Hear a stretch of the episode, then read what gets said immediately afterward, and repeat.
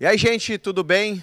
Mais um dia de quebra-cabeça, mais uma noite de quarta-feira em que nós vamos estar colocando mais uma peça nesse quebra-cabeça e hoje uma peça sobre um assunto de várias formas de pensar. Mas o que a gente quer mesmo é ver o que a luz da palavra ela fala sobre a graça de Deus sobre os homens. Tudo bem, pastor Goulart? As minhas custas, graças a Deus, tudo bem, como diria uma mal-educada e confusa amiga minha, a qual não quero citar o nome, mas de acordo com o tema foi interessante citar o cumprimento. Olha só, viu? Se só o cumprimento já foi longo assim, imagina. Nossa, toda a conversa. Eu dei um nó. Tiago, tudo bem, Tiago? É que eu não consigo entender, Tiago. A minhas custas, graças a Deus. Ah, bom. Ah, tá. Isso é confuso para mim. Não, para todos. Tudo bem, Tiago? Tudo ótimo. Tudo bem, graças a Deus. Todos preparados, então, para hoje? Bem, graças a Deus. Gente, estamos na página da igreja, estamos no Instagram, @TDA Quebra Cabeça, no YouTube, página TDA Sapiranga, vai lá, assista, compartilhe, se inscreva na página, né? Tem outros programas, outros produtos da igreja, é muito bom ter você conosco, é muito bom servir você e alguns dos nossos serviços aqui em relação a cada um de vocês, a igreja servindo vocês, é nas nossas redes sociais. Então a gente pede que você vai lá, olha, compartilha, divulga, tá bom? Se inscreva. Então nós vamos para, de fato, colocar essa peça nesse quebra-cabeça. Afinal de contas, o que é a graça? O que é a graça? O que é uma coisa de graça? 0,800? 0,800, tipo assim, compra 12 e o 13º é de graça. É parte de alguém que mereça receber, mas parte daquele que é generoso para dar. É um presente, né? Presente. Então, Tito, capítulo 2, versículo 11, diz, porque a graça de Deus se manifestou salvadora a todos os homens, né? Então, a graça... Acho que aí vem a própria questão assim, do termo graça, né? Que a gente fala às vezes, né, de graça, gratuitamente e tal. É como se fosse um presente, não que a pessoa merecesse, né? Então, na verdade, nós podemos dizer que a graça, ela é a salvação de Deus, né, para o homem.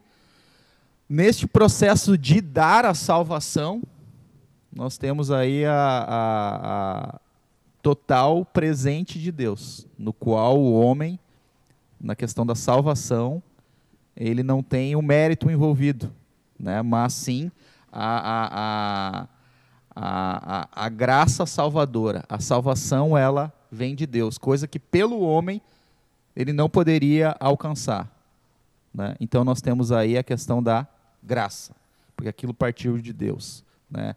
O que o homem não podia fazer, o que o homem por si só não podia alcançar, nós vemos aí Deus dando a salvação, nós dando a graça para que o homem pudesse ser salvo, porque o homem por si só não poderia alcançar. Por um outro lado, a graça do engraçado, né? Que a gente às vezes, essa tua piada não teve graça. É. Porque a graça nos leva para um estágio diferente, né? Isso aí. Tipo, quando a gente ouve uma piada... com graça, a gente acaba ficando alegre, feliz, ri. Então, a graça é aquilo que nos leva para um outro estágio, diferente do estágio que eu estou hoje. Eu estou numa situação de angústia, de tristeza, daí a graça ela me leva para um estágio diferente. Ela me traz para um momento de alegria. Né? Quando Paulo fala lá aos Romanos em relação à graça, que é onde abunda o pecado, superabunda a graça, é isso. Onde eu estava triste, a graça chega e me traz essa alegria que torna o meu estágio de vida diferente do estágio que eu estava anteriormente sem ela. Então, a graça é isso, é um presente. Na comparação do 12 vezes, compra 12 e leva 13, isso é interessante, porque quando a gente compra, vou comprar um telefone, por exemplo, lá. Se tu pagar as 12 prestações em dia, a tua 13ª prestação sai de graça. A gente sabe que o valor está embutido, entendeu? Ou seja, eles vão te cobrar as 12 prestações e o telefone está pago. E aí a 13ª prestação já estava paga dentro daquelas 12. Então, na comparação do compra 12 e leva um grátis, é complicado de entender, porque na graça de Deus não há pegadinhas. Sim. A graça, ela é perfeita nas nossas vidas. Eu recebo a graça de Deus porque Deus resolveu me dar a graça. Graça é aquilo que eu não mereço. Isso. E eu ganho. Exato. O próprio sentido, na verdade, né? A questão é o próprio sentido da palavra, né? Graça é um presente, né? Um presente, vamos dizer, não um presente, justamente como o pastor Goulart comentou, um presente imerecido, né? Então, o próprio termo, né, da questão de graça, né? Ela remete a um presente, né? E vindo da parte de Deus, o maior presente de todos, né? Que é a salvação, coisa que nós não merecíamos por nós mesmos, né? Então, aí vem a questão da graça, né? Vamos adiante. Deixa eu fazer um questionamento para a gente ir adiante. Entendemos o que vocês entendem do conceito da graça, mas deixa eu usar um exemplo, talvez, não sei se cabe bem esse exemplo, mas vamos lá. Se não cabe, a gente vai corrigindo no meio do caminho. Mas a gente tem hoje uma discussão grande, aqui, principalmente no Brasil, aqui, sobre direita e esquerda. Os idealistas de direita, idealistas de esquerda, e são ideias antagônicas, como eu até anotei aqui. E elas não vão converger nunca. Existe uma discussão sobre lei e graça, sobre merecer ou não merecer, fazer ou não fazer. A graça como um valor imerecido, ela vai converger aonde com a lei, com a minha parte, a minha responsabilidade? Não sei se eu consegui me fazer entender, mas lei e graça são coisas diferentes? Ou elas convergem em algum momento? E se convergem, aonde? Em que ponto que elas convergem? Eu entendo que foi na pessoa de Jesus, né? A lei apontando para a graça, enfim. O que vocês podem ensinar sobre isso? O que vocês entendem pela Bíblia? Aonde é o ponto em que lei e graça convergem? Que deixam de ser coisas diferentes, mas podem ser... podem ser a mesma coisa. Ó, uma coisa muito interessante, pastor Jeff, uma pergunta muito bacana, né? Embora o pastor diga muitas vezes que bacana é coisa de velho, né? É uma coisa muito bacana. A graça, algumas pessoas às vezes dizem que a lei ela foi escrita para os judeus e já não importa mais hoje. Hoje nós vivemos na graça. Então, dentro aí dessa comparação muito legal que você fez em relação à direita e esquerda. Por um outro lado, o que eu preciso entender, o que nós precisamos entender, é que a lei ela tem uma finalidade. A finalidade da lei é mostrar o caráter de Deus. Ela mostra o caráter de Deus. E a outra finalidade da lei é mostrar o meu caráter. Então, ele mostra o caráter de um ser irrepreensível e, por outro lado, ele mostra o caráter do ser repreensível que somos nós. Me mostra o quanto eu sou falho, o quanto eu sou repreendido. Perdão. Quando a gente olha para Romanos 5, que fala aí onde abunda o pecado, superabunda a graça, ele conta um histórico bacana em relação até às nossas próprias conversões. Porque ele fala ali, Paulo fala aos Romanos, que nós éramos escravos, ou nós estávamos refém da morte, de Adão até Moisés. Então, de Adão até Moisés, eu entendo que seja o período da nossa ignorância espiritual, quando a gente está falando pessoal. De Adão até Moisés, nós somos escravos da morte. Nós estamos mortos, ou caminhando para a morte. Por que isso muda em Moisés? O Tiago, como professor biblista, sabe muito bem a respeito disso. Por que tudo muda em Moisés? Por causa da lei. Porque a partir do momento que chega a lei mostra quem nós somos. Aí já nós não deixamos de ser escravo da morte e nós passamos a ser conhecedores do caráter de Deus e conhecedores do nosso caráter. Um caráter irrepreensível e o outro repreensível. Nós agora não somos mais escravos da morte, e sim nós estamos ali debaixo da lei. Só que chega a graça. A graça chega não para anular a lei, mas sim para completar aquilo que eu não conseguiria fazer. Porque eu não consigo atingir as normativas, eu não consigo atingir os alvos que a lei me estipula, aonde a graça vem, e aí como o Tiago falou no programa passado, muito bem falado, pioram as coisas, porque eu não podia matar, hoje eu já não posso mais nem pensar em matar, porque quando eu penso em matar eu já estou errado, mas a graça ela me dá a oportunidade de conseguir alcançar aquilo que eu não alcançava através da lei. É isso aí. Até porque, muito bem colocado, Romanos 3, que é o capítulo da condenação de todo mundo, que fala que nem judeu, nem gentil, nem ninguém, através das obras é justificado perante Deus. Romanos 3, versículo 20, a segunda parte do versículo diz assim: pois é mediante a lei que nos tornamos plenamente conscientes do pecado. Então eu gosto de pensar a lei como um espelho, o espelho que revela quem o homem é, né?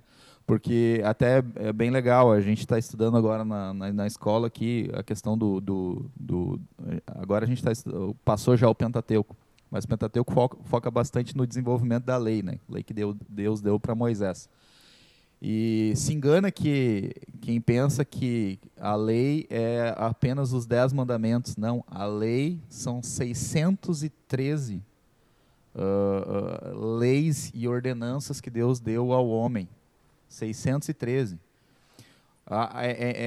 Era impossível do homem alcançar isso, mas era esse o padrão que Deus exigia do homem, para que o homem, né, vivesse em santidade, né? Eu sou santo e espero que vocês sejam santos.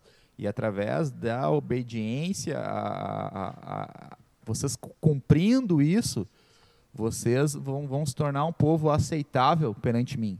Mas é impossível. Somente um homem veio, né, e cumpriu a lei. E na verdade, nós até estávamos conversando antes, né, do programa, eu vejo que, na verdade, a revelação de Deus, a revelação de salvação de Deus com o homem, ela é progressiva.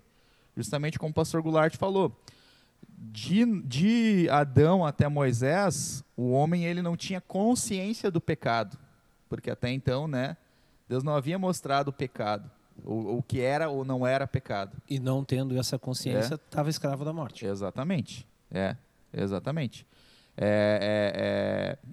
Com a lei, Deus mostra o que agrada e o que desagrada, né? Então... Segura. Mas Adão não tinha consciência que ele pecou? Porque Deus falou para ele, quando ele ficou nu, eu acho que ele teve a consciência. Sim, ele sim, mas os demais não. A questão toda é... nós falamos de Adão até Moisés, ou seja, todas aquelas gerações de Adão... Após Adão até Moisés, eles estão escravos da morte, aí Romanos 5 mesmo fala, por causa do pecado de Adão. É por causa do pecado dele que nós estamos escravos da morte. A palavra fala que o pecado entra por um homem e depois a graça, a salvação vem por outro homem, o primeiro e o segundo Adão. Parte de Adão. De Adão. Okay. Então, de Adão para frente, a gente está como escravo da morte. Porque Adão teve a consciência, na verdade não a consciência, mas ele foi acusado ou mostrado do seu pecado, mas as gerações de Adão em diante, eles viveram nesse pecado, mas de uma forma compulsória. Tipo assim, eu não tenho escolha. É compulsório, eu estou aqui porque eu estou aqui, aqui me largaram e aqui eu vou ficar, não tenho escolha agora. Entendeu? Então, essa é a questão que Paulo está explicando aos Romanos no capítulo 5. De Adão até Moisés, nós éramos escravos, foi compulsório. Estávamos ali para morrer por causa dos nossos pecados que foram imputados a nós através do pecado de Adão.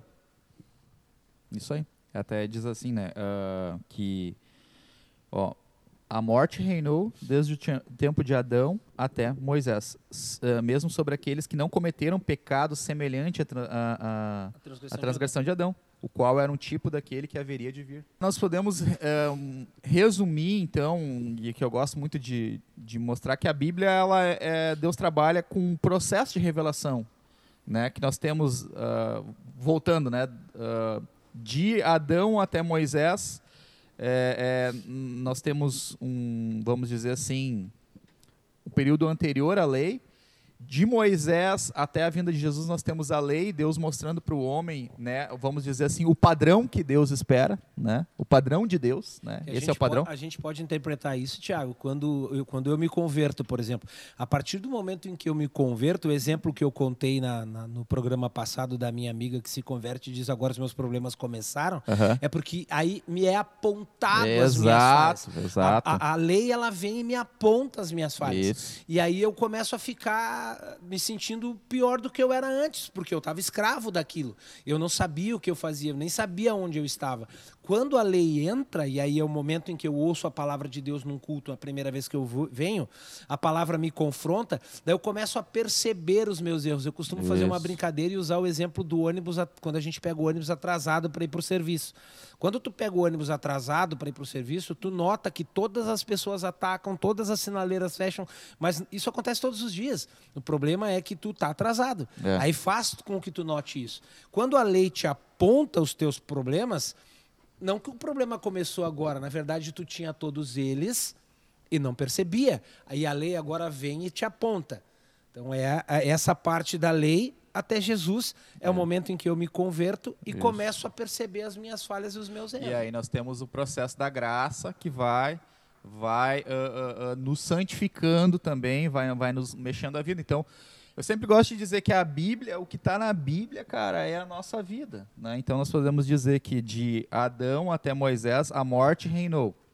Sim, pecado, né? Sem Jesus, né? Pecado reina. Com a lei, o pecado, ele se torna evidente, como diz aqui,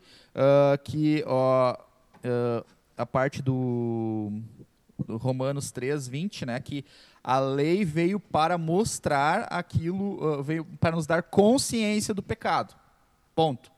E daí então nós temos a revelação de Jesus, a revelação da graça, a revelação da salvação, que através de Jesus eu posso me achegar novamente a Deus. Então, cara, mais uma vez, aqui está a nossa vida. Aqui não está só falando de um povo que viveu há 3.000, 2.000 anos atrás, aqui está a nossa vida. O que eles passaram aponta para a nossa vida, os desafios deles apontam para a nossa vida e para o sacrifício de Jesus. Né? Converge ali. Tu pergunta para onde os dois convergem. Isso, essa é a questão. Aonde é o ponto de convergência. De convergência. Isso. A palavra fala que a lei aponta para Cristo. Aí é outra coisa que fala que o fim da lei é Jesus. Isso que eu queria. Aponta para Cristo. É essa passagem específica. O fim da lei, mas não quer dizer assim que a lei terminou. Cara, e eu estava escutando esses dias uma pregação, acho que até posso usar o nome aqui, mas vou usar para o bem, o pastor Luciano Subirá, eu admiro muito ele, acho uma referência para mim. E ele justamente ele comenta bastante sobre lei e graça. Ele diz que muita gente aborda ele depois das pregações dele e vai: ah, mas vem cá. Daí o cara falou assim para ele: mas a lei não tem mais efeito e tal, porque a palavra diz que o fim da lei é Jesus. Então quer dizer que terminou. Daí ele: cara, não confunda. É a finalidade para aquilo, tipo assim, o que queria dizer é o que, para que servia. Isso. Apontava para Jesus, cara.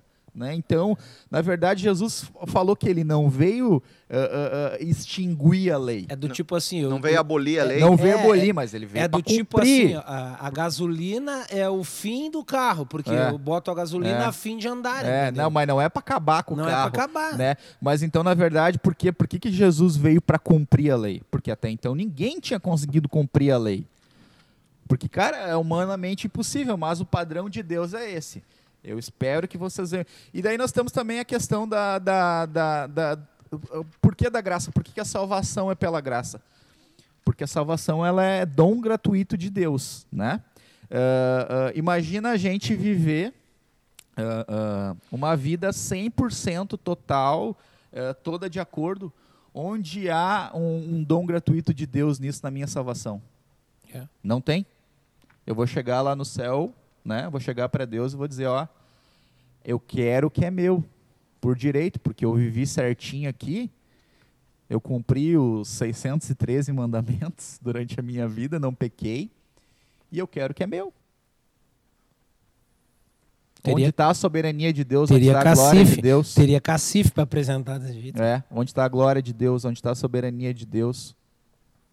Não tem? É, né? É mérito do cara. É mérito meu. Mérito meu. Por um outro lado, Tiago, a gente percebe que muitas pessoas fazem uma interpretação errada disso em relação a onde abundou o pecado, superabunda a graça, né? Porque, então agora eu estou tranquilaço, a graça está superabundando aqui, eu estou tranquilo. Não tem problema se eu sair por aí fazendo tudo que eu quero fazer. Porque Deus é meu pai, Deus é bonzinho, Deus quer me pegar no colo, né? Tranquilaço. Aí chega ali Romanos 6, ele fala isso, né? Que diremos, pois, vamos pecar mais então agora, para que a graça abunde? Eu amo o exemplo de Pedro, cara. Se a gente olhar para Pedro, quando Pedro nega Jesus... E ele está, por ocasião do pecado abundando. Ele nega Jesus. Né? Lucas 22, ele conta isso. Quando a gente olha para Atos 2, por exemplo, quando ele faz um discurso, ele fala a respeito do que Joel falou, e ele depois dá um discurso, aquele Jesus que vocês mataram, e pá.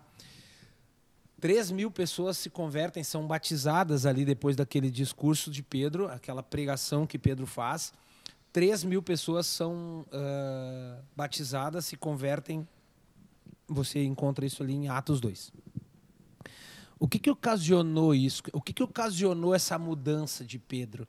Daquele cara que negou a Jesus para o cara que agora afronta, ele nega Jesus, e aí não vai demérito, mas para que a gente possa entender, ele nega Jesus lá como se fosse para uma serviçal, para uma doméstica, um exemplo, né? Não vai demérito nisso, mas é que essa pessoa não poderia matá-lo, não poderia prendê-lo. Aí daqui a pouco ele afronta os caras que poderiam matá-lo e prendê-lo. Ele diz, vocês mataram ele. Tipo, o que ocasiona essa mudança na vida de Pedro, se não é a graça de Deus derramada sobre ele no próprio Atos 2, porque isso tudo acontece depois ali do Pentecoste. Estamos na festa do Pentecoste, ocorre o Pentecoste, eles são abençoados ali com o Espírito Santo.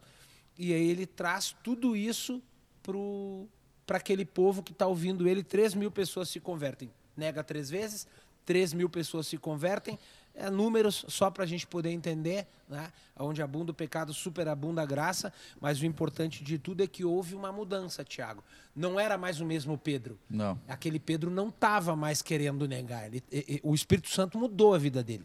O Espírito Santo encheu a vida dele de graça. Isso. Isso aí. E aí traz uma mudança para ele. Eu quero dar continuidade com uma pergunta. Eu quero que vocês pensem sobre essa pergunta. É possível, a gente estava, a nossa conversão aponta, né? A lei é como se a gente visse, abrisse os nossos olhos para a lei, visse, e nota e enxerga quanto nós somos dependentes da graça de Deus. E nós buscamos, e buscamos no Senhor, e temos a graça de Deus sobre a nossa vida. E o Tiago citou o processo, caminho, e esse processo, esse caminho. Qual que é o meu papel nisso? É possível, no meio desse processo, eu perder a graça e, consequentemente, perder a salvação? Só que a gente não vai responder isso hoje. A gente vai responder isso no próximo programa. Pode ser para vocês? Amém? Amém. Tem. Gente... Deus abençoe, muito obrigado, né, porque você nos acompanhou. Espero que o Senhor, que o Espírito Santo, que o Senhor Jesus continue falando no teu coração, trazendo luz da palavra no teu coração. Nós estamos à disposição, manda teu recado, as nossas redes sociais aí, se inscreva, participe, compartilhe, mas principalmente receba a palavra de Deus na tua vida. Esse é o intuito do nosso trabalho, do nosso serviço a você. Tá bom? Que Deus abençoe tua vida e até a próxima quarta-feira respondendo essa pergunta. É possível perder a graça de Deus? Deus abençoe. Até a próxima quarta.